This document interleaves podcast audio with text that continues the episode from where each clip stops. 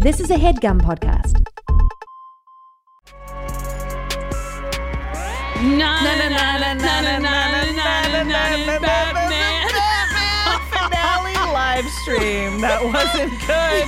That It was wasn't good. perfect. It was amazing. Lauren and I, ooh baby, we are so excited to share that our newcomer season six finale will be a live stream event. We finally figured out what it was, and we're celebrating our journey through Gotham City on Thursday, March 28th at 5 p.m. Pacific time. Join us and very special guests Taran Killam and Bobby Moynihan for a fun and unforgettable Batman themed improv show you won't want to miss. Get your tickets now at moment.co slash newcomers. That's moment.co slash newcomers. And it'll be available for seven days following the live stream. So if you can't watch it live, get your tickets anyway and watch it on your own time. We'll see you there. Yeah. There's something magical about unboxing. When you unbox BritBox, you uncover a world of British entertainment. Stream the UK's most brilliant series, including new and upcoming seasons of Shetland, Father Brown, and Death in Paradise. Plus, new originals like Payback, Irvine Welsh's Crime, and Archie, the story of Hollywood's greatest leading man, Cary Grant.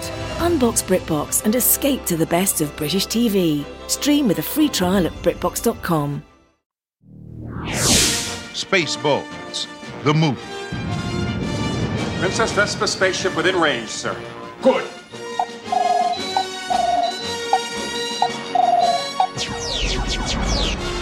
What's going on? It's either the 4th of July or someone's trying to kill us. Now we will show her who is in charge of this galaxy. If you do not give me the combination to the air shield, Dr. Schlotkin will give your daughter back her old nose. Only one man and his trusted companion can save planet Druidia from disaster. Okay, Eagle 5, coming in. Lone Star. First, they must learn the secrets of yogurt. Yogurt! I am the keeper of a greater magic. The Force? No, the Schwartz. Avoid capture on a distant planet. Tell them to comb the desert, you hear me? Comb the desert! Found anything yet? We ain't found. Battle the entire Spaceball army. My hair! He shot my hair!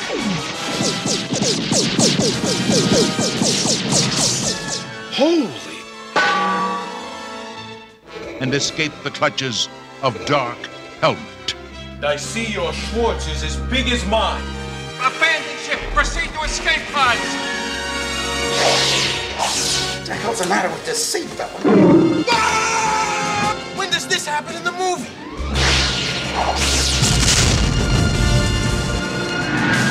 Give me ball! Spaceballs, the movie. How do I know you're not making faces at me under that thing? And may the Schwartz be with you!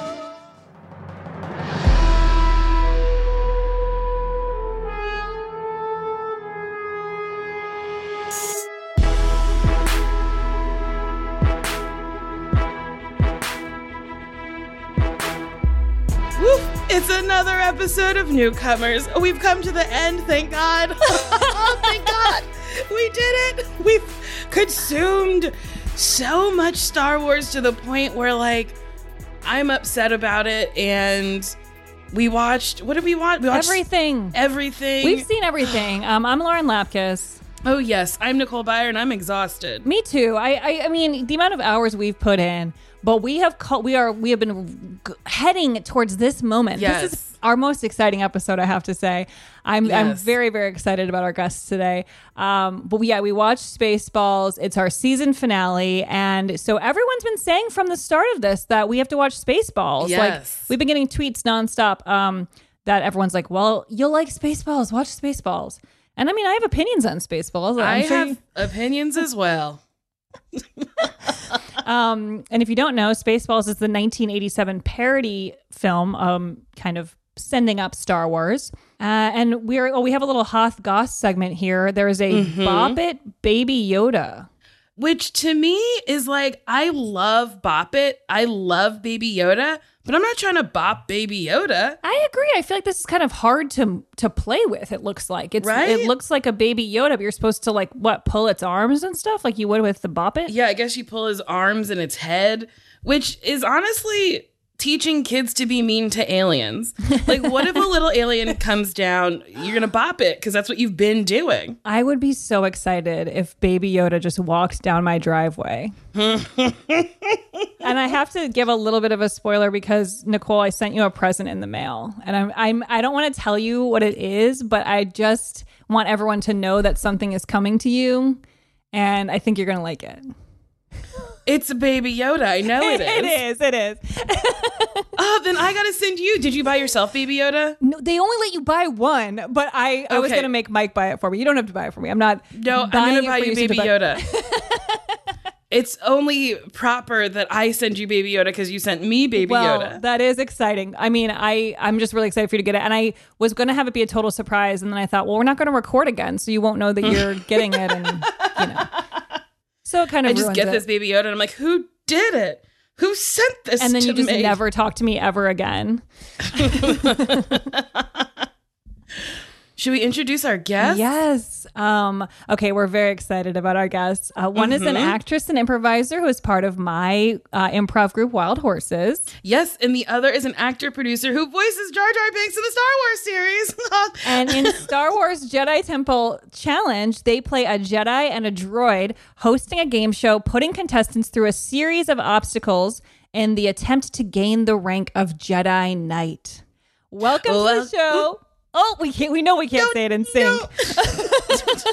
We couldn't You clap it, in sorry. sync. Yeah, yeah, we can't clap. We we certainly Yeah. can't speak in sync. Welcome to the show, Mary Holland and Ahmed Best. We're so excited to have you. Oh, Thank you for my having us on the show. Yes, thank you. This is amazing. Mhm. We're so excited to have you. I I don't know if you know this, Ahmed, but Nicole's favorite character is Jar Jar Binks. Stop I it. love Jar Jar Binks, and Really? people people were so mean about Jar Jar, but I was like, Jar Jar is comedic relief. Jar Jar is a, a great phys- well, you are a very good physical comedian, and Thank you. I just mm-hmm. I thought it was so much fun. I agree. We had so much fun watching that movie when we finally got there because we there was a lot of build up to that since we had heard about that before, mm-hmm. um, and we don't know much about we didn't know much about Star Wars going into this. So anything we knew, we were like holding on to. Mm-hmm. But it was it was so fun. It's like such a fun character. Yeah. So we were so excited that you agreed to do this. Yeah, he's a good he's a good guy, our Jar Jar. You know, he was always pointed at children. You know, he was always a kid's character. And um George really George Lucas really had this idea of being able to capture the minds and the and the imaginations of kids when he came up with Jar Jar. And then um, you know, that was the first time anyone had ever done a CGI live action character in movie history. So Wait, really? yeah. We didn't Yeah, know yeah, that. yeah, That's I didn't know cool. that either. Yeah, yeah, that was before Lord of the Rings and and the Avengers and all that stuff. So Jar Jar was first, and so it was it was a very huge collaborative experiment between me, George Lucas, Industrial Lights and Magic, and um just like we were there was a lot of days that we were just fighting science. Like it was really difficult to Wow. bring Jar Jar to life because all of these elements hadn't been tried before. So there was a lot of trial and error. There was a lot of error into error. And, you know, we really, at the end of the day, we made it work. You know, George watched Jurassic Park, or George co produced Jurassic Park. And that's when he kind of had the idea that this character, a character could live because the dinosaurs were so successful. Yeah. Wow. And, uh, and then he came up with this idea of Jar Jar, and he was like the first CGI character in movie history. That I'm blown so away cool. that more people don't talk about that. I Yeah. agree, and it makes Yeah. me more mad that people um, complained about it at the Yes. time because you're like, wait, you've never even seen something like this. Yeah. this is What do you- amazing. yeah. Well, you know, I kind of attribute it to me doing a good job because if if you're mad at this character, that means you don't see me. You don't see like Yes. you know all all the intricacies and work, you actually believe what Yeah. you are seeing on screen. So I thought Jar Jar was extremely successful because of that, you know. Yes. That's such a good point. But there was a bit of an erasure of of the work and and um especially my work. And you know, I, I often get forgotten about when we talk about this conversation of uh, actors being able to do this work. Mhm. And what what really hasn't been talked about so much is the fact that the software for every CGI character from then to now is pretty much the same. And the script, the code for that software was written on me. So I'm in every CGI character from Phantom Menace to the present. That's Um, so incredible. cool. You're a living legend. Can you even? Yeah, it's kinda like- I- I- yeah, I mean it's crazy, but I really, really you know, cool. the big deal about it was just like we we did something that had never been done before, and it really was a fun experience. It was an education, and it really made this idea of pioneering and taking a risk and taking a chance interwoven into who I am as a as an artist and a performer. Wow. I have a question. Yeah. Was it a hard learning curve for the other actors to interact with you since you Yeah. How did that go? you know, at first it was challenging because, you know, Jar Jar was taller than me. Mm-hmm. And so I we was have wearing these seen like six. some behind the scenes stuff a little yeah. bit. Yeah. So I was wearing six inch lifts and I was wearing this like Jar Jar helmet. Yeah. Right? Where there's like this band that looked like Geordi La Forge from the forehead down. And then Jar Jar was like sitting on top of my head. And so the eye line, everyone had to focus on this eye line, right? Mhm. And imagine that Jar Jar was talking, you know, about six inches o- o- off the top of my head. But like my mouth is moving. So everybody would like do a lot Yeah. of look down, look up, look down, look up, like look down, look up. And I'm just like, I line, eye line, don't look at me. Don't look at me. But um what what I felt was um interesting about it for me as an actor was it felt a lot like not just like physical comedy, but also like puppeteering. And Mhm. um, you know, I had done a little puppeteering back in the day. Um, but you know, with puppeteering, your hand is in the puppet and you have sticks Mhm. and everything like that. So I get to be the puppet. And Right. I, I get to move as if like my head is my neck. So I was just thinking like as far as like puppeteering goes, I was thinking like, all right, this is the neck part of the animal and this is the head part of the animal. And that influenced all my movement. And you know, it's funny because Frank Oz, who plays Yoda, was on set uh Phantom Menace and you know, he did Yoda with the puppet, you know, and he was like underneath the floor. They built a floor for him and he would walk out. And so there were like scenes where I walk out as Jar Jar and Yoda walks in as Frank Oz, right? I mean, Mhm. Frank Oz walks in as Yoda, other way around. And we're both doing like 20th and 21st century puppeteering, like crossing each other. Oh, that's that's so cool. Yeah, it was pretty dope. And were you a fan of the movies before you were cast? Yeah, I grew up. Star Wars: A New Hope was my first movie ever. That was the first movie I ever saw. Wow. Dang. That's that cool. must have been amazing to get that role. It was uh, a little bit unbelievable. You know, I, I I actually like didn't believe it until like the first day shooting because I was like, oh my god, we're here, we're doing it. it was just really weird. You know, I was like, how? You know, I'm from the South Bronx, New York City, right? So I had never thought the trajectory of my career would be in Star Wars at all. Like there was, it was always this thing that was, you know, a part of mythology, a part of fantasy. And, you know, I, I didn't grow up with very much. So, you know, I couldn't really afford all the Star Wars stuff. Mm-hmm. Uh, and I tell this story often. Like we went to see Star Wars. I have a twin brother and an older sister. And the three of us, we all go see Star Wars with my parents. And we're all just like bouncing off the walls and nah, uh, right? But we couldn't afford any of the stuff. So we're just like all talking about imagination, who we'd be and nah, nah, nah, right?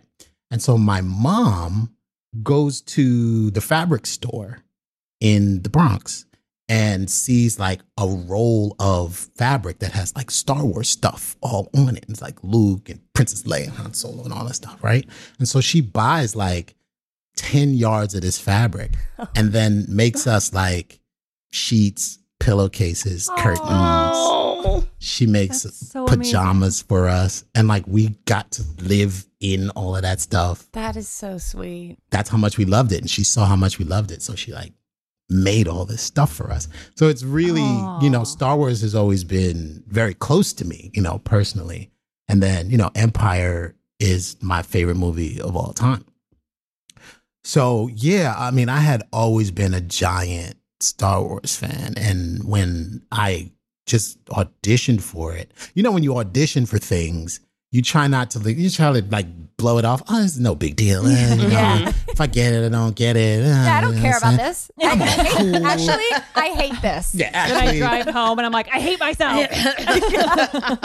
right? You're like, you walk into the room. You know what? They're better for me being in here. That's what I think. That's what it's about. That's what this whole thing is about. I'm not an auditioner. I'm an actor.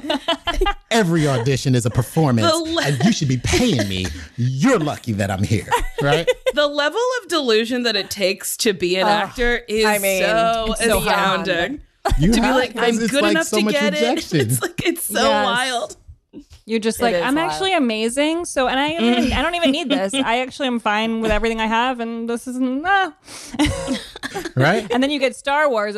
So, Uh-huh. you did you know what it was when you were auditioning? Did they make? Did they have you like? Did I you knew know it like? was. I knew it was Star Wars. I just didn't. They couldn't tell me anything. Like everything was so hush hush under wraps, NDA, and I had no idea.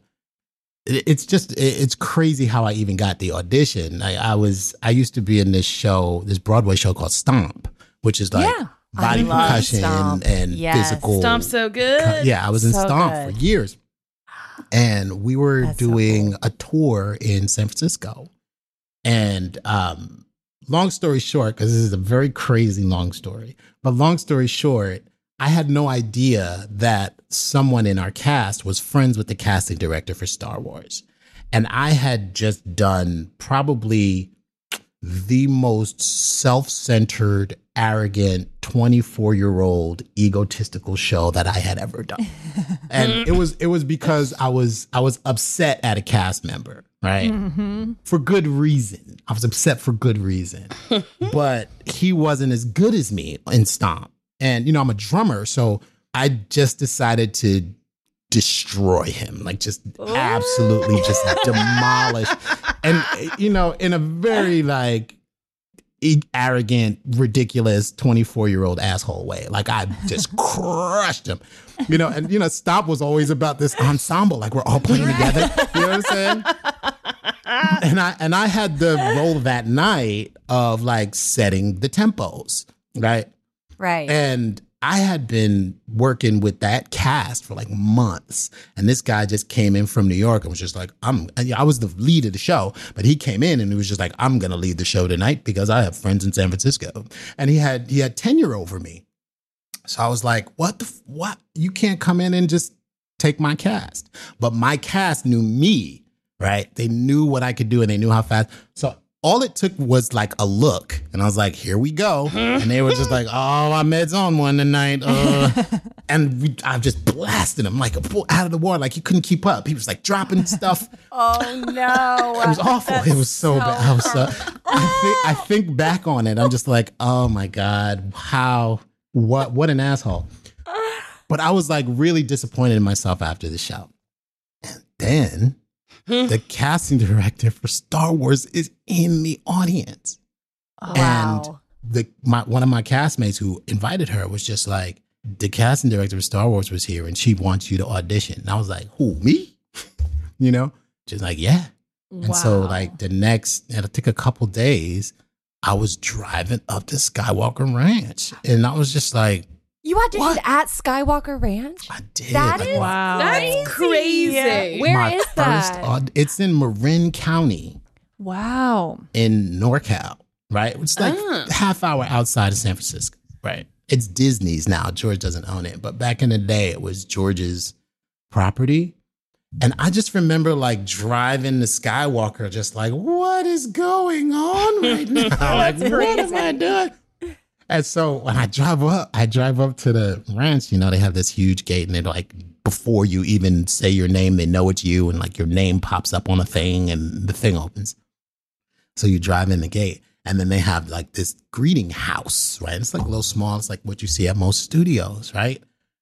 Before you get to the greeting house, there's a, a firehouse. Like Skywalker Ranch has its own fire brigade. Like they Oh, have like God. firemen and fire Wow. engines and fire stuff. And like every time there's a fire in like Marin County, the Skywalker Ranch firemen go too. They're just like, oh, let's go Oh, help out. wild. Right?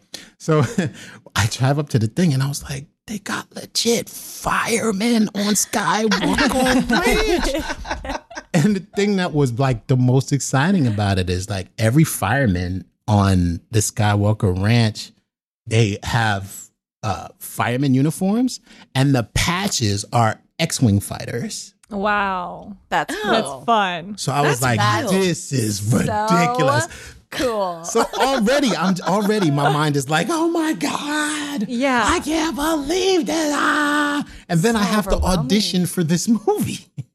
And not be freaked out, not be like blown away, and, and I'm just trying to play it cool, like, oh yeah, I, I talk to personal fire brigades all the time. Mm, okay. Yeah. Yeah, who And cares? then I go to the main house, which is this huge, this beautiful Victorian mansion. And I auditioned there. And, you know, Robin Gurland, who was the casting director at the time, she was just like, I can't tell you anything. I can't give you a script. I can't tell you what the story is. I can't tell you what you're auditioning for. And I was just like, okay, well, what do you want me to do?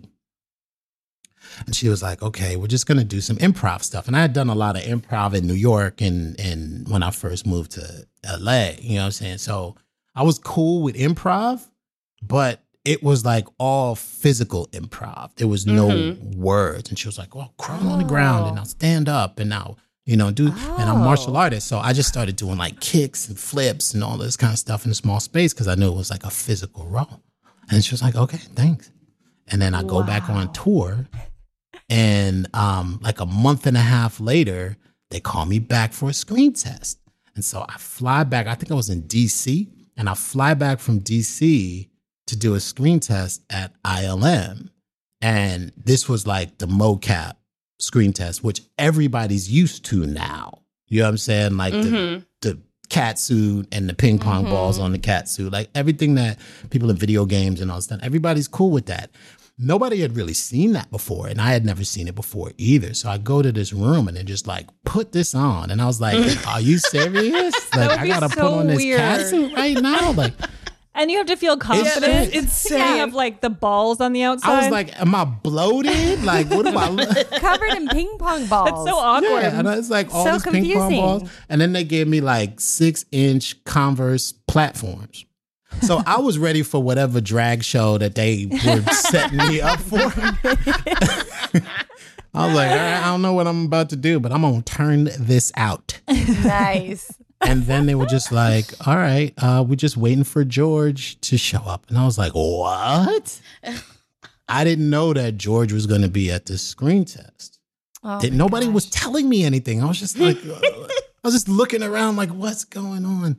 And there were all these computers in the room. And you know, back then that was like 96. You know, back then computers were machines. Yeah. Like they were big, huge. big, big. Like big. the mm-hmm. monitors were three feet thick, and Yeah, like none yeah. of this newfangled flat screen, nothing. You know, it was just like people were like, like there was hard labor on computers. You know, it was oh shoveling coal inside hard drives. Right? Computers were machines. So it was like this room full of computers, ping pong balls and stuff. And then these cameras that are shooting infrared film at the time, because digital photography wasn't a thing yet in motion pictures. Like you had digital cameras, but it was like infrared film that picked up the uh, light shining on the ping pong ball, right? And George walks in and he's like, you know, central casting George Lucas, like the flannel joint, the hair, the horn rims, the jeans. I was like, oh yeah, man, you are on brand right now. That is George. That's you. you know, that Yeah. is who you are. And he was like mad cool. And he was just like, yeah, you know, just walk up and down a little bit. And then I started doing some the stuff that I did at the audition, which was like lower to the ground. Because at first Jar Jar was supposed to be like this salamander kind of creature. Like he was oh. supposed to be like kind of low and slinky. And I was like, whoa, that's gonna be a long six months. I better Right. do some push-ups. Do something else. Seriously. better work on this core if I'm gonna do that. right? So he was just like, No, I want you to stand up and walk. And then I started walking. Then he was like, Okay, do whatever you want. I was like, All right, cool. So I started doing the same thing, kicks and backflips and all this stuff. And then he was like, Yeah, okay.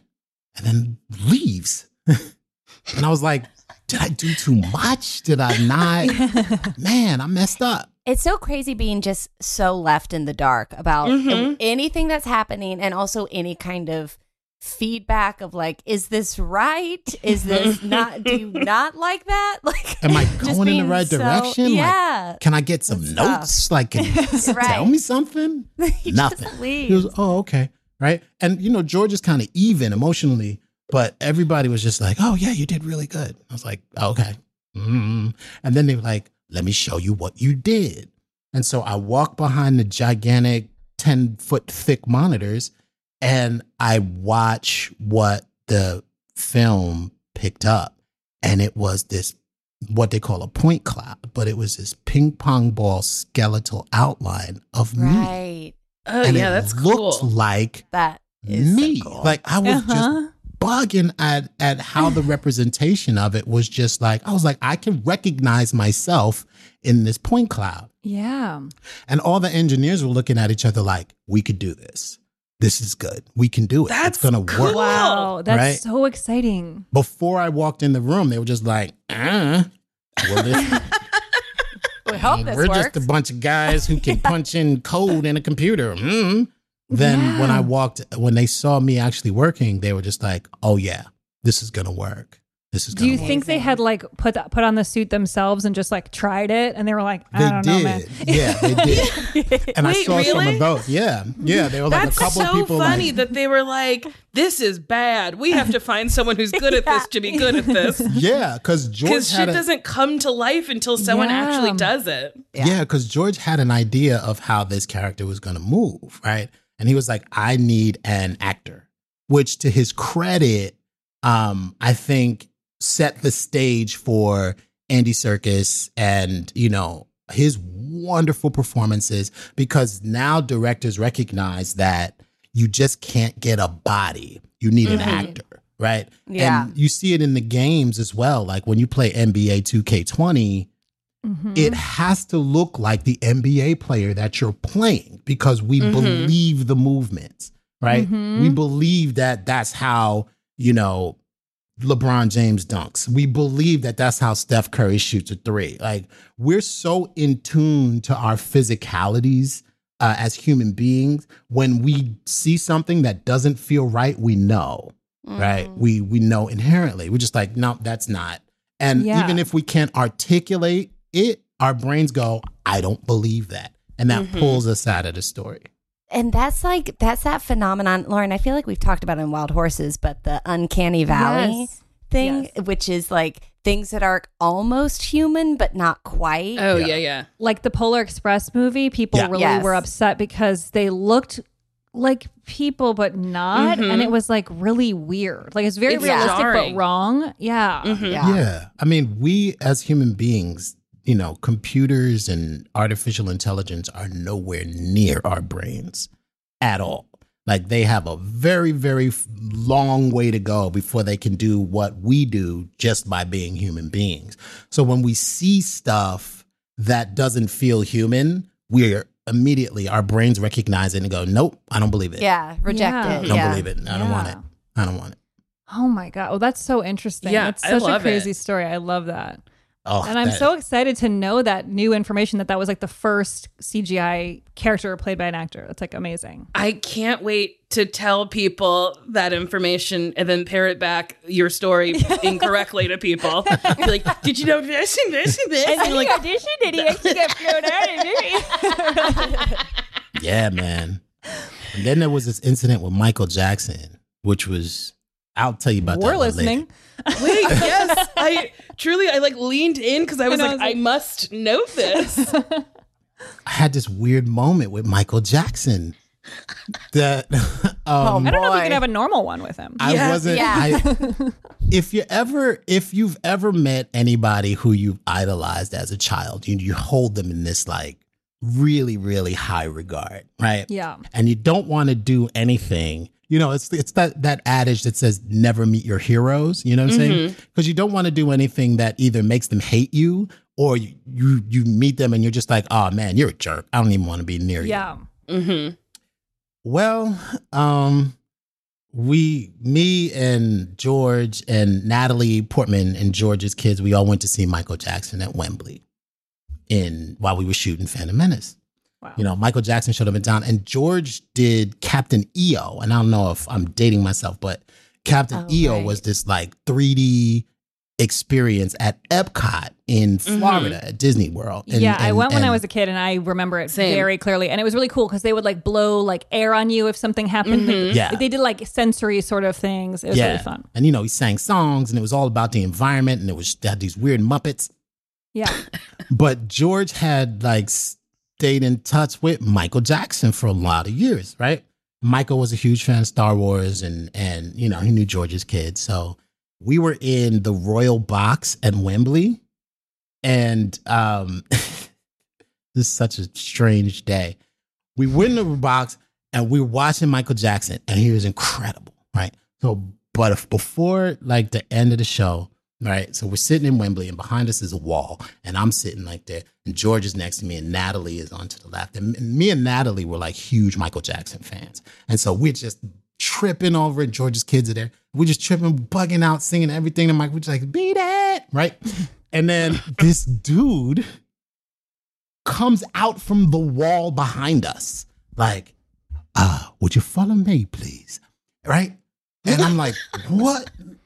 Who is this guy? Right? And where did he come from? So he opens the wall, and there's a secret passageway stairs behind Wembley Arena. Boom, we're backstage. There's this triage of people who um, have passed out because apparently, like, there's some kind of a, a hospital bed situation for people who get so excited about Michael Jackson. Like, they're, they're ready for it. Right? So it was like, eh, it was a bunch of like British people completely unconscious because they're like, uh, Michael Jackson, uh, that's and they passed out. insane. So I'm walking through this like makeshift hospital of Michael Jackson exciting, and then we go backstage, and um, the creepy guy points to this like curtained Creepy guy. you know, this creepy British man. He points to this curtained off area, and he's like, oh, oh, back there. And so we go through the creepy area, and there's Michael Jackson like putting on a shirt. Oh my gosh.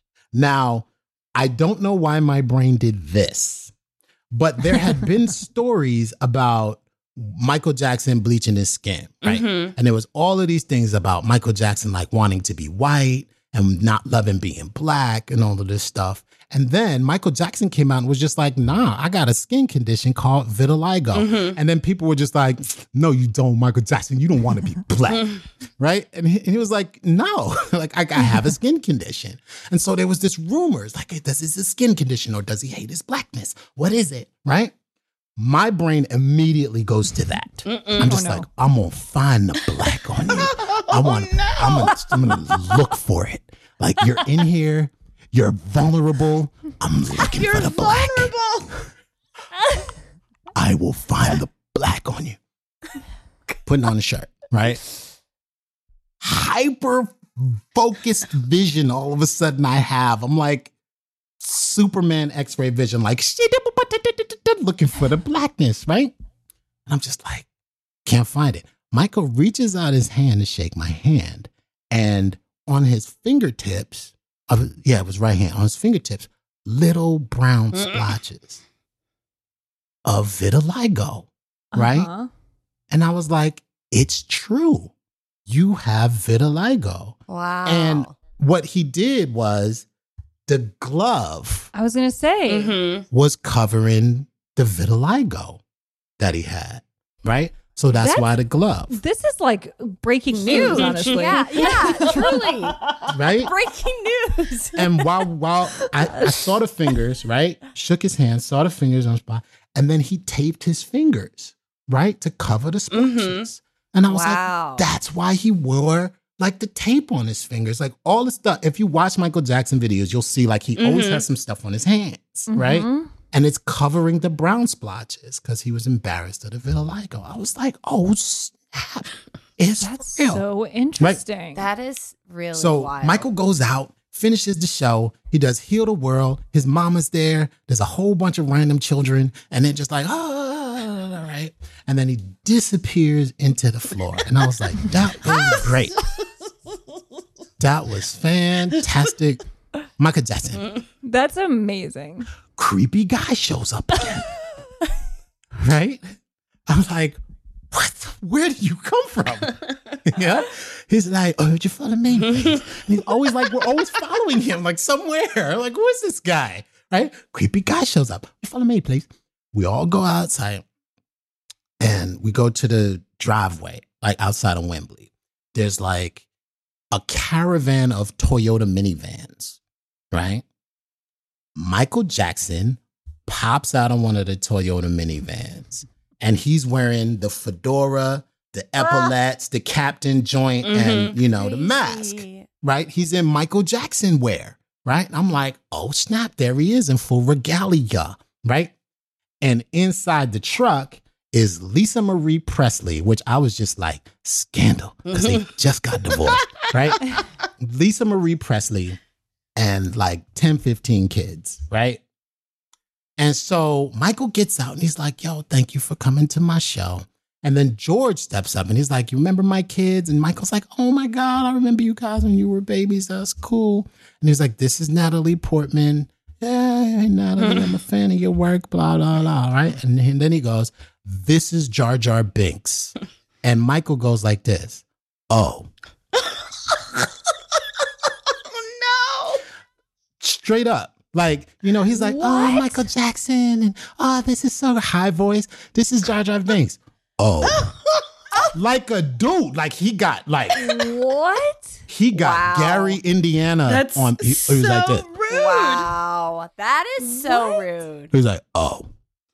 And I was like, hmm, that's weird. What do you even say to that? Like, well, nice to meet you. I, I was mean, like, that's- "Oh, okay. Yeah. Oh. All right. So he was like, okay, thanks, guys. For, we're back to the high voice. Thanks for coming to the show. da, da, da. Gets in the minivan. They all drive off. We go up to the bar, have a drink. And I'm like, hey, George, can I ask you a question? uh, why did you introduce me as Jar Jar Binks? And why all of a sudden is Michael Jackson like masculine voiced? and he goes, well, Michael wanted to be Jar Jar. and he um wanted to Oh. do it with prosthetics and makeup like he did Oh my Thriller. God. that is not where I thought that was going. Me either. Also, George, how mean. Why would you do that? Just introduce you by your name. Yes. Don't like.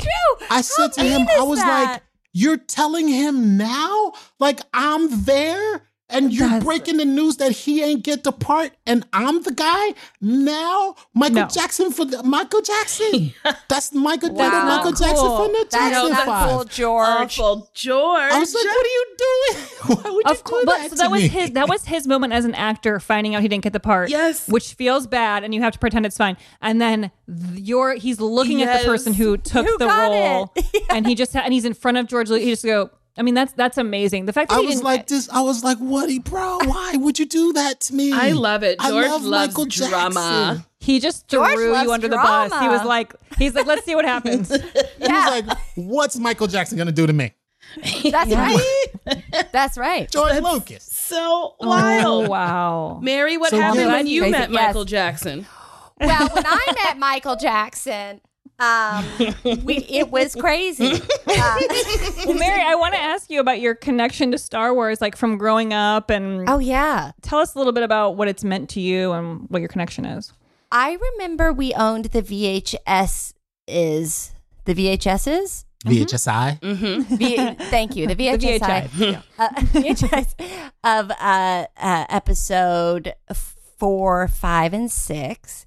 And I didn't I didn't like see it in the theater or anything, but my brother I think did, and my parents definitely did. And so it it wasn't like fully uh it wasn't something that I came up knowing about, but I remember at a certain point I came across those VHSI and I was like, well, this looks interesting. And I started watching A New Hope and I got so into it. And around that time, too, I was like playing uh, flute in band. And so, you know, I joined a group of people who were also really into Star Wars. um, and so uh, I became a, a big fan through that, and then it that was uh, getting close to the time I think when uh, Phantom Menace was coming out, so we all went to the theater together to see it, and yeah, it was like a a, a big topic of fandom in my friend group. I remember. And then my fiance Matt is a massive Star Wars fan, so it was Oh. very much a part of our our lives together now. So that must have been really exciting when you got this role on the Jedi So Temple Challenge. exciting. That's because Yes. now you're part of the You're part of the canon. Canon. Yeah, I think I think so. I think right? that's how Yeah. it works. I mean, it's you're on Disney, we're right? canon, You know, right? uh, maybe. He's questioning. I Hmm. don't I'm wondering know. that too. Everyone keeps asking me that. Is this Yeah. canon? And I'm just like, Yeah. I, mm, I hope I we, just so. work we have here, had bro. this Like, debate. I don't on- know. Yeah, we've had this debate about so many different things. Uh-huh. Like people come on and tell us something is canon and something is legend. And Oh. I feel like we've been taught a bunch of times and we can't retain it. So Correct. we can't really Yeah, answer. We don't know. yeah. I- it's a strong like maybe. yeah. It's like Yeah. a really, really strong maybe. It's still really cool. You get to have Star Wars on your resume. So Yes, how did you for how did it work with you shooting? You were a droid in this. So is there Mhm. like a suit or is it do you interact with people? Like how does it work? It was really interesting. The the man who designed and built the who built AD-3 was also inside the suit. So he Oh. had built it to to fit his body and he's he's done like uh, he's played C3PO at conventions and things. So he's very much in the droid world and knows those movements. And so we talked a lot about AD-3 and how I was envisioning her, her movements. And then i also like i had this whole system of communication in front of me. I sat in the control room with the producers where we had the monitors and i watched ahmed on screen. And i had a mic that was like a, a god mic kind of where i would talk into and the sound so ahmed and i could banter and then I had a separate mic that would go to the headset to Gordon inside the suit. And so Oh, that's hard. Yeah. yeah, we tried this a few times where I was like, okay, okay, put your hands up in the air. Uh, I'm having fun. Trying to like both, but eventually I, I sort of gave up on the uh, talking in the headset, then talking because we, we kind of figured out he sort of got to know my, um, the rhythm of my voice and how he Mhm. can like animate that. So, so yeah, there was, uh, it was, it was wild, but it was so interesting. Like, uh, playing with Ahmed, and we had so many instances where we needed to riff and like banter with each other. And I, it was wild to do it with someone I'm watching on TV Mhm. and not someone I'm Yeah. actually physically standing next to. But I feel like I got so used to it yeah. uh, pretty early on. It, it felt really natural. Yeah, it That's was so really fun. good. It, you made it really easy. You really did. Because it's Oh, weird, like standing next to the droid Mhm. with no expressions. You know what I'm saying? Like, and you know, Gordon, who played the the droid, he would like turn to me and he'd be like, and then you hear Mary say something hysterical. I That must like, have been so strange. I didn't even think about it from that from your I was like, oh, perspective. I'm like, weird. there's this body and then a weird voice coming from somewhere That's else. so weird. and Mary, did you feel like you had to like study up to be able to like banter within this world, or did you feel like it's all stuff that you're really familiar with? No, uh, there there were a lot of like droid specifics that I didn't know, like um audio receptors or ears, and even like uh I I made some joke about look, I went. there are a lot of bathroom jokes I made, and so I had to, Hey, we love 'em here. Yeah, we love them. So I had to. Uh, there were um standards and practices, and, and people who were in the control room with me being like, Mary. I, I remember I tried to do a joke where uh, I said, okay, I said to Gordon, I was like, okay, uh, instead of, um, I'm going to be like, instead of using the force, I'm going to use the floss. And then I want you to floss to do that dance. And Gordon was like, got it. And then, so I said it, and then they were like, okay, so Mary flossing doesn't exist in the Star Wars universe. so we, we can't use that joke. So there were like v- very specific But things that wait. like, okay, you can do this, but you can't do Why that. wouldn't a Yeah. dance exist in st- in the Star? That's so weird. That's arbitrary. Well, I feel like that's interesting because it kind of like there are so many things, and actually, Spaceballs is kind of a good example of this, but where everything is just like a hair off of what it really is. Mhm. Right, Mhm. right. And so, like, you'd have to be call it something else, but you know what I mean? Like, that's a, that's an interesting problem to face when you're improvising in that setting because you want to just be able to say whatever you want, and then you're like, oh, this doesn't, this thing doesn't exist there. Okay, Yeah. but like. Maybe the word helmet does. Like I don't know. Like there are probably things that do. So that's Yeah. That's weird. It was interesting. So yeah, I had like notes on my on my that I kept of like r- refresher is the word for bathroom, audio receptor is a word for ears. Like I should joke about being dunked in oil and all this stuff. uh, droid specifics. Uh, but I feel like Ahmed, you were super comfortable. Like, I, but you have much more knowledge of the universe than I do. But Yeah. you seem very comfortable with the. Yeah, uh, I was really like, you know, I've been a part of this thing for a long time, and I was there pre Disney, so there's a there's a lot that I could get away with, uh, Right. Mm-hmm. because I I was directly, you know, with George creating this thing. So Yeah. you know, anytime like there was a question about it, I'd be like, well, I said it in you know Attack of the Clone, so it's, what are you what are you gonna do? Yeah, what are you gonna- undo that? Like, Good luck. you can't can't take that movie away you know and then they would go through their disney you know S and P like can it is it possible is it possible? Can we do it? Can we do it? I was just like guys come on. Let's, mm-hmm. let's just just do it. If it's not gonna work then we'll do something else. Like Yeah. that's the magic of digital Yeah. Mm-hmm. photography. That's right. all we got to deal with is hard drives.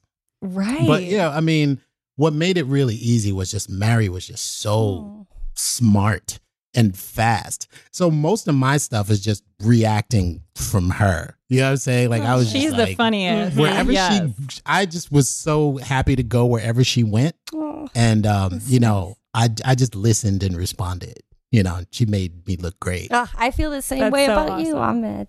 Thank you. Aw, I love that it. was sweet. well, on that nice note, let's take a quick break and we'll be right back with more. Woo! Did you know nearly 75% of people have subscriptions they've forgotten about? Before I started using Rocket Money, I thought I had about, I don't know, 10 subscriptions.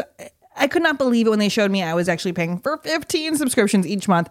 Between streaming services, fitness apps, delivery services, it's never ending. So thanks to Rocket Money, I'm no longer wasting money on the ones that I forgot about. Cringe. Rocket Money is a personal finance app that finds and cancels your unwanted subscriptions, monitors your spending, and helps lower your bills so you can grow your savings. With Rocket Money, I have full control over my subscriptions and a clear view of my expenses.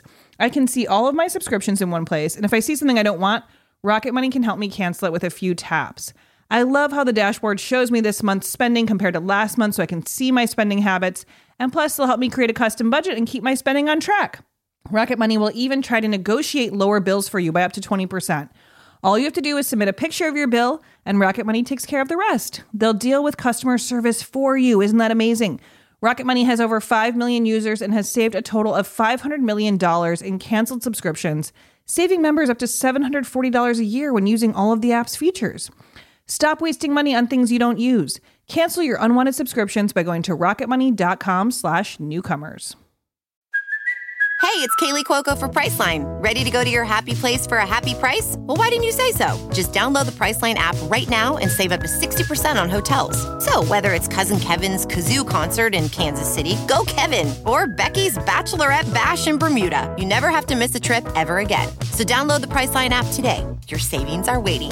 Go to your happy place for a happy price. Go to your happy price, Priceline.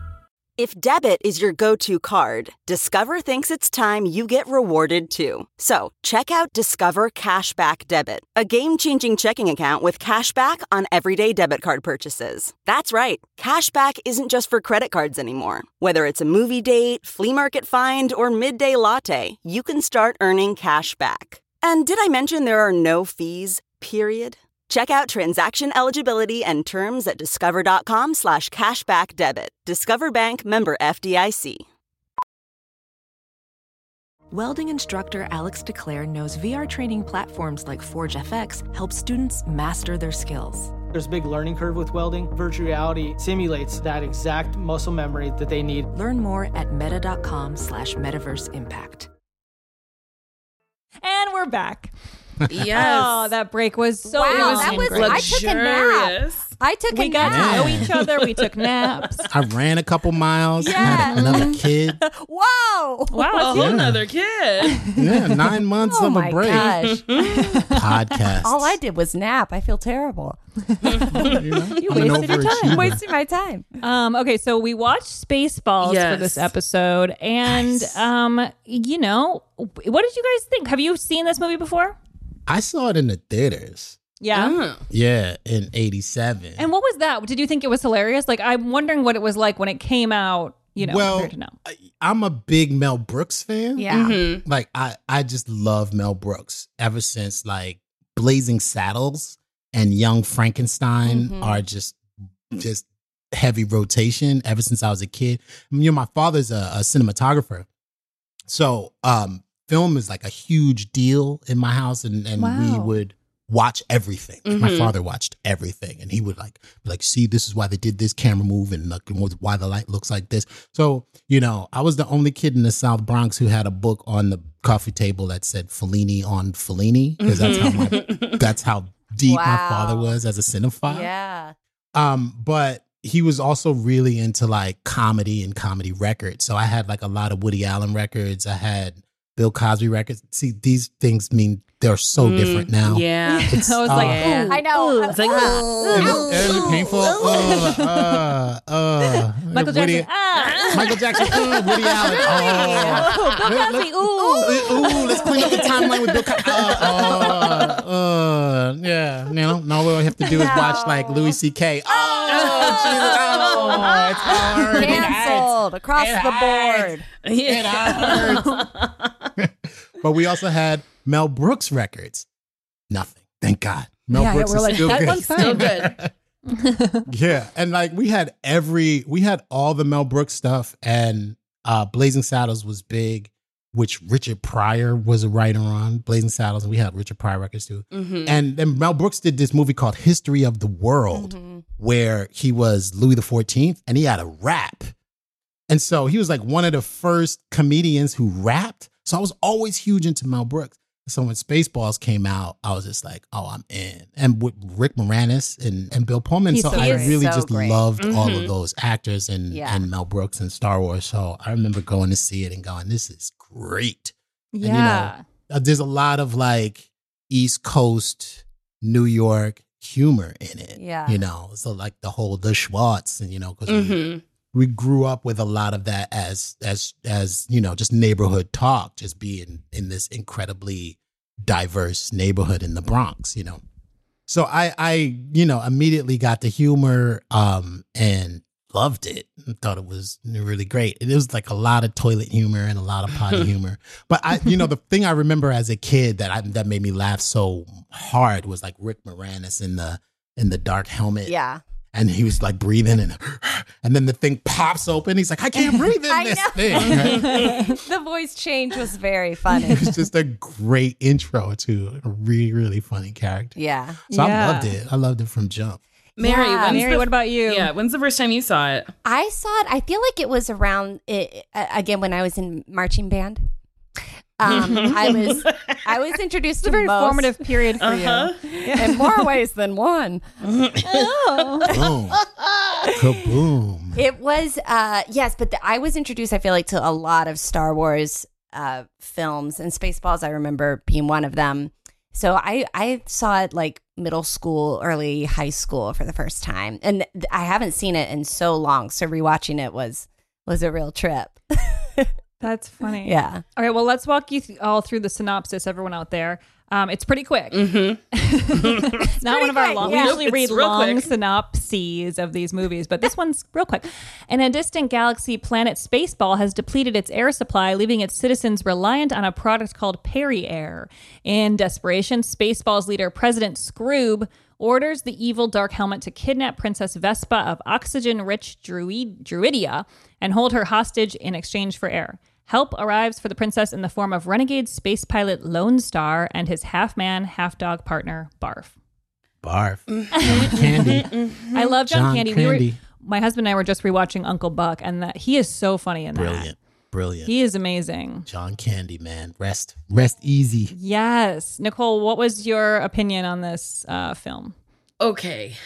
I I mean, people were like, Tee, you're gonna love it. Like my roommate John Milheiser was like, You're gonna love it. He was so excited to watch it with me. And he would just be mm-hmm. tee hee heeing and I would be like stone silent because I was like, This isn't funny to me.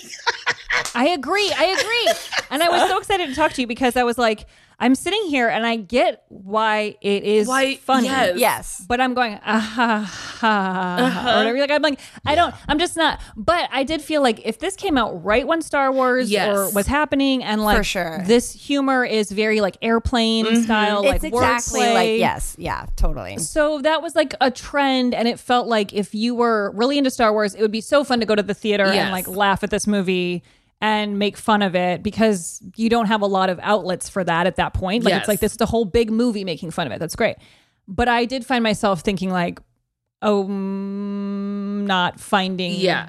parts where I'm the my favorite part. I'll tell you my favorite part was when that little thing that sort of like alien reference, like oh, yeah. whatever it was from, pops out of the guy and then does the dance, Dance. along the counter. Yes. I was laughing at that. I laughed at that. That I laughed a very little funny. bit at Joan Rivers. I thought she was very Me too. funny. Yeah. Mm-hmm. But yeah, the more I thought about it, I was like, we've consumed like 20 some odd years of Star Wars in a couple of months.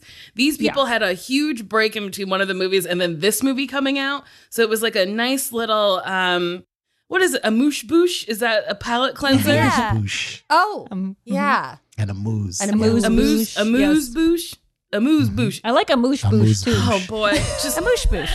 a moosh boosh. I can't believe I've been saying That's it what it wrong is now. for so what it is long. but yeah, I don't. It was not for me. Yeah. Also, there was no Luke.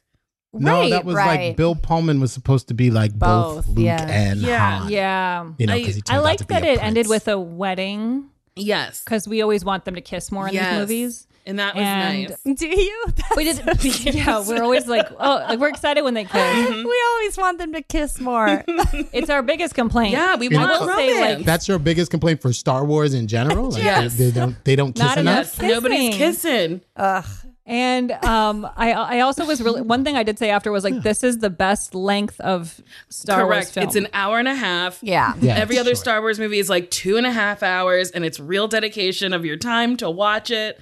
This was gone in a minute. But Nicole, this you made a good point that like we've been watching this all compacted in this time that like if you get 10 years between a movie a two and a half hour movie probably feels great Yes. But we're like i just watched a two and a half hour one of that one so we feel like everything could be faster but but we found a lot to like Yeah. um do you want to read some of this trivia Sure. that we have here Can I also just say I really hated Pizza the Hut.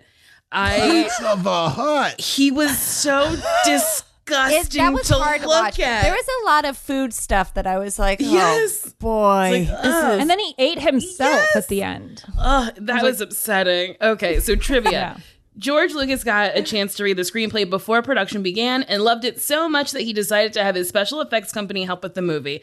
An example, Oh. yeah, isn't that wild? well it makes me like it more actually Same, and because it's like fun when someone can just like poke fun at themselves. yes, yes. Yeah. That is He's really good at that. That's cool. He's really good. that's cool An example of this is the Millennium Falcon's cameo appearance in the movie can be spotted parked at the space diner uh, among the other space vehicles. I did not clock that. Fun. I didn't clock Oh that no, either. me, Me me either. neither. I also um really liked the joke where they were talking about the merch and it was like everything was labeled like Spaceballs, the placemat, Yes. Mhm. Spaceballs, the sheet. And I actually wanted the Spaceballs merch. I mean, I'm such a sucker for the merch for Star Wars. It's so funny how easily swayed into buying merch you are. It's all I want. I was like, I saw the Spaceballs, the T-shirt, and I was like, I want that.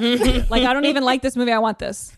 It's it's they're you very know, good. You know what I did like? I liked when they broke the fourth wall and they were like, "Well, we're gonna try to watch the Spaceballs movie to find where they That- are." I- that and then they were turning so back around. That Yeah. that was I actually that was funny. really Very clever. Funny. Yeah. I agree. That Yeah, was Mel cute. Brooks is the master of spoofs. Like he Yes. he just Yeah. is a he does spoofs so well. But it, but it is a, the humor is so different than what a spoof would look like now. Totally. And I think him as yogurt was funny Yeah. too. Yes. Um, Oh, what okay, a world! What a world! What a world! What a world! According to Mel Brooks, George Lucas loved this movie so much, he wrote him a letter after its premiere saying he thought he was going to bust something from laughing so hard. So that's really nice. That is nice.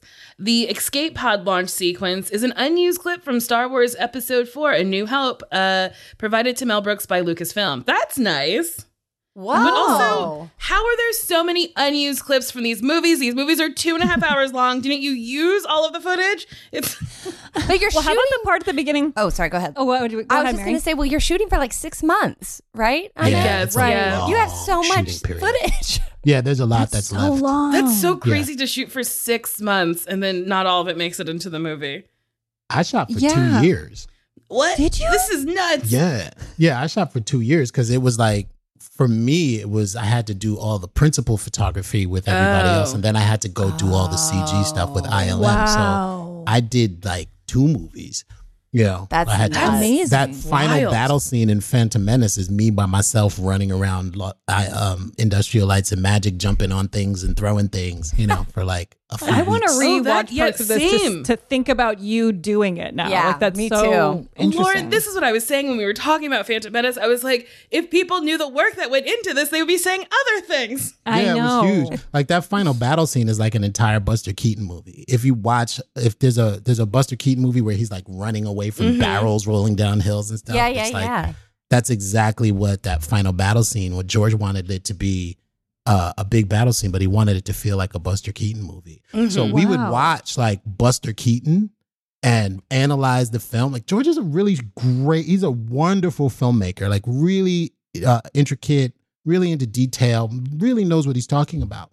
So we would like sit and watch Buster Keaton movies for hours, That's and then he would just like point out what he liked, what he didn't want, what he wanted, and he, how he wanted me to move, how he wanted it to feel, and then I would Wow. just do it. I would just do my best in doing it. Amazing. If you could, you could watch like the Buster Keaton movie and that final battle scene like side by side. You'll see a lot of the similarities. That's cool. wow. Yeah. That is. yeah. Um, one last little bit of trivia about this movie. The Barf costume was operated by three people, which surprises me. John Candy operated Barf's tail using a hidden control in his paw. Um, while two assistants each controlled an ear. An ear, And right. his costume was powered by a 30 pound battery that he wore on his back. Ooh. oh, that's Ooh. uncomfortable. Yikes! Ugh. Ooh, Jeez. Jeez. Yeesh. that's wrong. It's And too heavy. Spaceballs has a fi- uh, 57% on Rotten Tomatoes, but an 83% audience score. Yeah, it was So- big with the people. Yeah. Well, I mean, I'm glad we watched it because I, I Mm-hmm. feel like I was waiting for this moment for Same. so long. It's fun to because there is such uh, Star Wars is such a weighty universe. Like there's Mhm. there's so much built around it, and it's, it's decades long and so expansive, and has there's it's so serious. Um, I mean, there are aspects of it that are are lighter and um, funny, but the Spaceballs just undercuts all of that Mhm. and just makes fun of every single aspect, which Yeah. is it's nice. It's sort of like ah, you get to like have a deep breath after consuming so much Mhm. heaviness. Yeah, absolutely. And you know, George has such a great sense of humor and he likes poking fun at his universe, at the world. You know, Seth Green and Matt Senreich, who do Robot Chicken, Mhm. when they did the Robot Chicken Star Wars special, like George was 100% on board with that. And Wow. then they did uh, an animated series that I hope will come out one of these days um, that George was involved with called Detours. And it's like, it's the same Robot Chicken writers, and um, George like collaborated on this thing, and it's all about the opening of the Death Star. Mm-hmm. And they treated the Death Star like it was like opening a shopping mall. That's funny. and funny. it's so funny. It was like one of the funniest shows that I've done with Seth Green and Matt and George and loved it. And right before it came out, the Disney sale went through. So it never saw the light oh of day. dang. Man, I hope it does someday. I hope so too, because that like the spirit of Star Wars has always been the ability for it to like really make fun of itself and be Mhm. self deprecating on the outside. Like George is cool with that. You know, he's not into like insulting it, but he really is into like poking fun at all the little things and the Yeah. holes and finding the levity in it. So I hope Yeah. that tradition continues, you know. And Mel Brooks is just like such a master. Yeah. Mm-hmm. I think that though that's also Jedi Temple Challenge to me feels like an instance of like leaning into the side of the universe that is uh, has more levity and you know is for kids and Mm-hmm. for kids and adults, but but is has a, a brightness to it and a um a humor that I think it's it's cool to explore that aspect of the yeah there's a hope to it you know at at the end of the at the end of the day star wars is all about that hope. It's that belief in that universal connection. It's that we can overcome you know the the darkest part of us if we stay true and stay loyal and stay hopeful you know luke skywalker's journey is all about the hope of redeeming his father anakin skywalker's story is the hope of redeeming himself and with Jedi Temple Challenge, like we're all sitting there hoping these kids win. Like we're Aw. we're oh, all oh boy, we're we all- hoping they win? we're just like please, and then, you know, and then, Just in the control room, like, come on. How old are they? they're between the eleven and fourteen. Oh, Okay. okay. And and there are these moments where we're in the control room and in the final challenge, as that's the only kind of timed challenge. And as time is ticking down and they're getting close to like maybe not being able to finish, everybody in the control room was like pins and needles. Like, are they gonna come, come on? And we're like yelling at the screen, like, come on, dude, can do it. We just got get it. Because we, we, we just really want them to succeed. You know, we really want them to be something. And then the message is like, even if you don't succeed, all you got to do is go back and get some more training. It's Mhm. not like, all right, Mhm. sorry, Padawan, but That was know, it. That was your one chance. Don't give up your day job. Like, see ya. yeah. You know?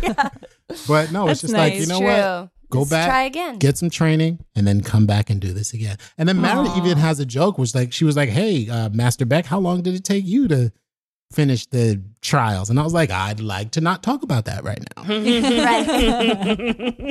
you know, so it is about great. it is about embracing the the possibilities of failing upward and and Mhm. trying and and keeping the hope alive to succeed in time in your time Aw. you know I like that. That's nice. Yeah, and I think with our experience, like the watching all these movies, that is something that has stuck out to me. That made, has given me like you know chills or made me want to cry at certain points in these movies where like they they are have the really hopeful sort of, or just the feeling of like um b- being good good versus evil. Like it's just like it's really nice. Um, yeah. But yeah, we've learned a lot, haven't we, Nicole? We've learned so much and so little all at the same time.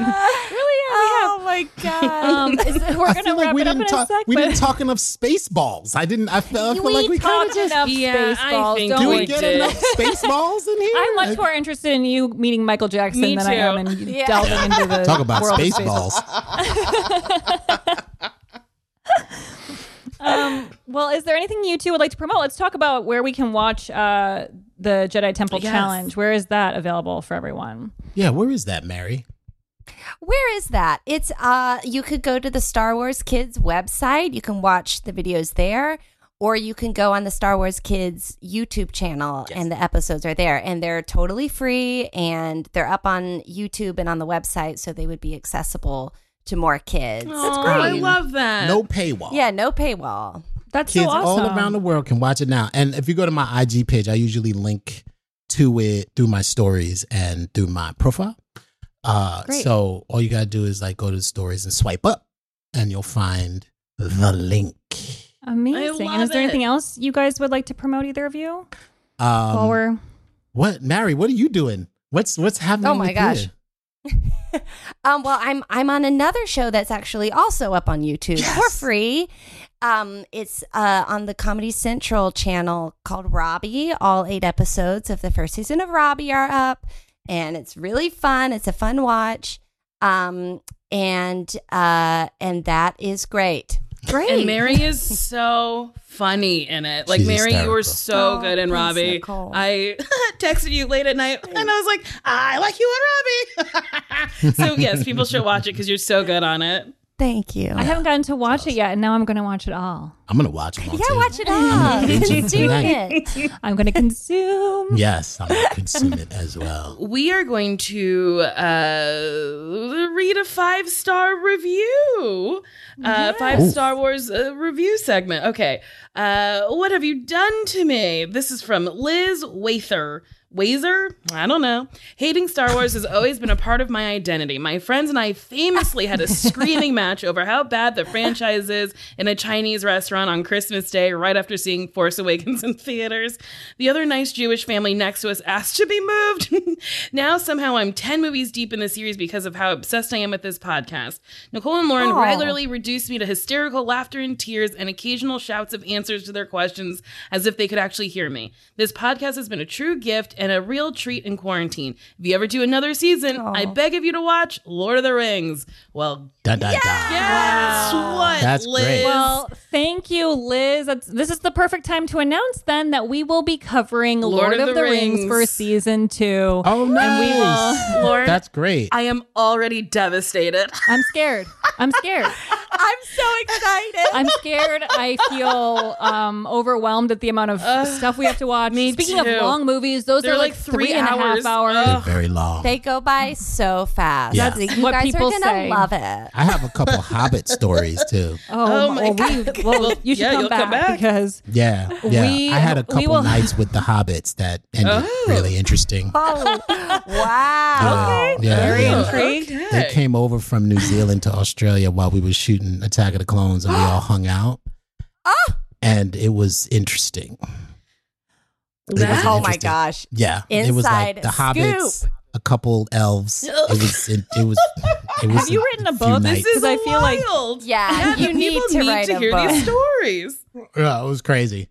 It was me Oh, and my. Natalie and a couple hobbits and um, Orlando Bloom. That is such It a funny weird. way to start a story. So it was me, Natalie Portland, Portland, uh, Orlando Bloom, some hobbits and elves. and the hobbits and the Couple elves. hobbits, an elf or two. Yeah, yeah, we had some nights. The Ewok came. wow, really Yeah, it was weird. fascinating. It was weird. So enjoy those movies, ladies. Enjoy the movies. Well, Thank we're you. excited, and we will be back with new episodes later this summer on the same feed. So you can just stay subscribed right where you are, and you'll find us.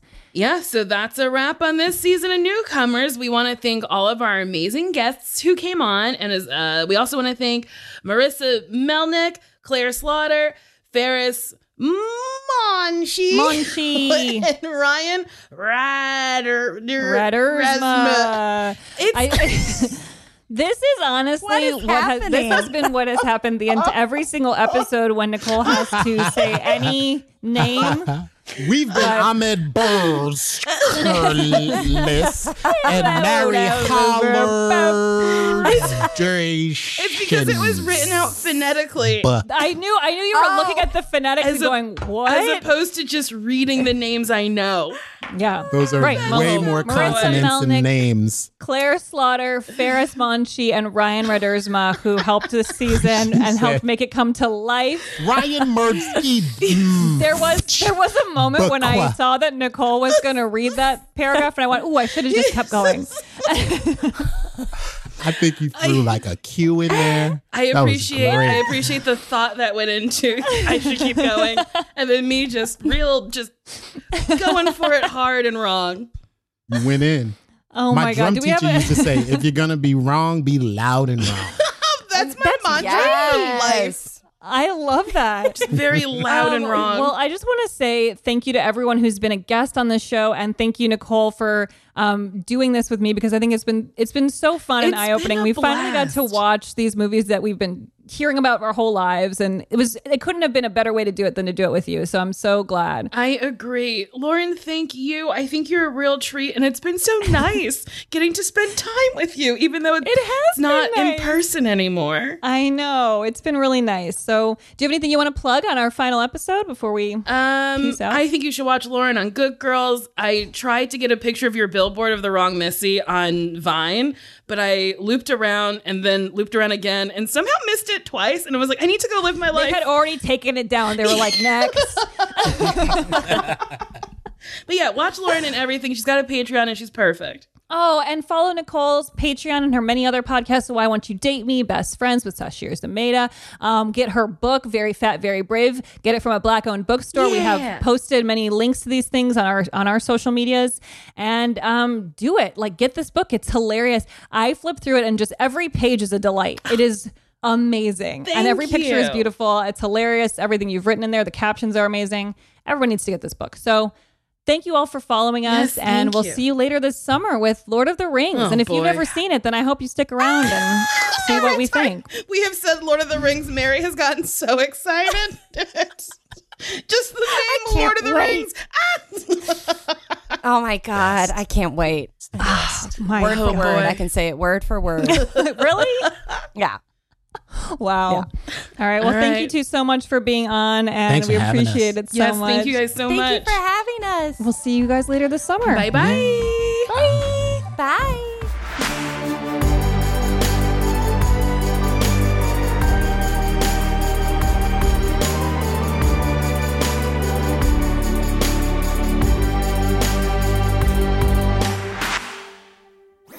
That was a HeadGum podcast.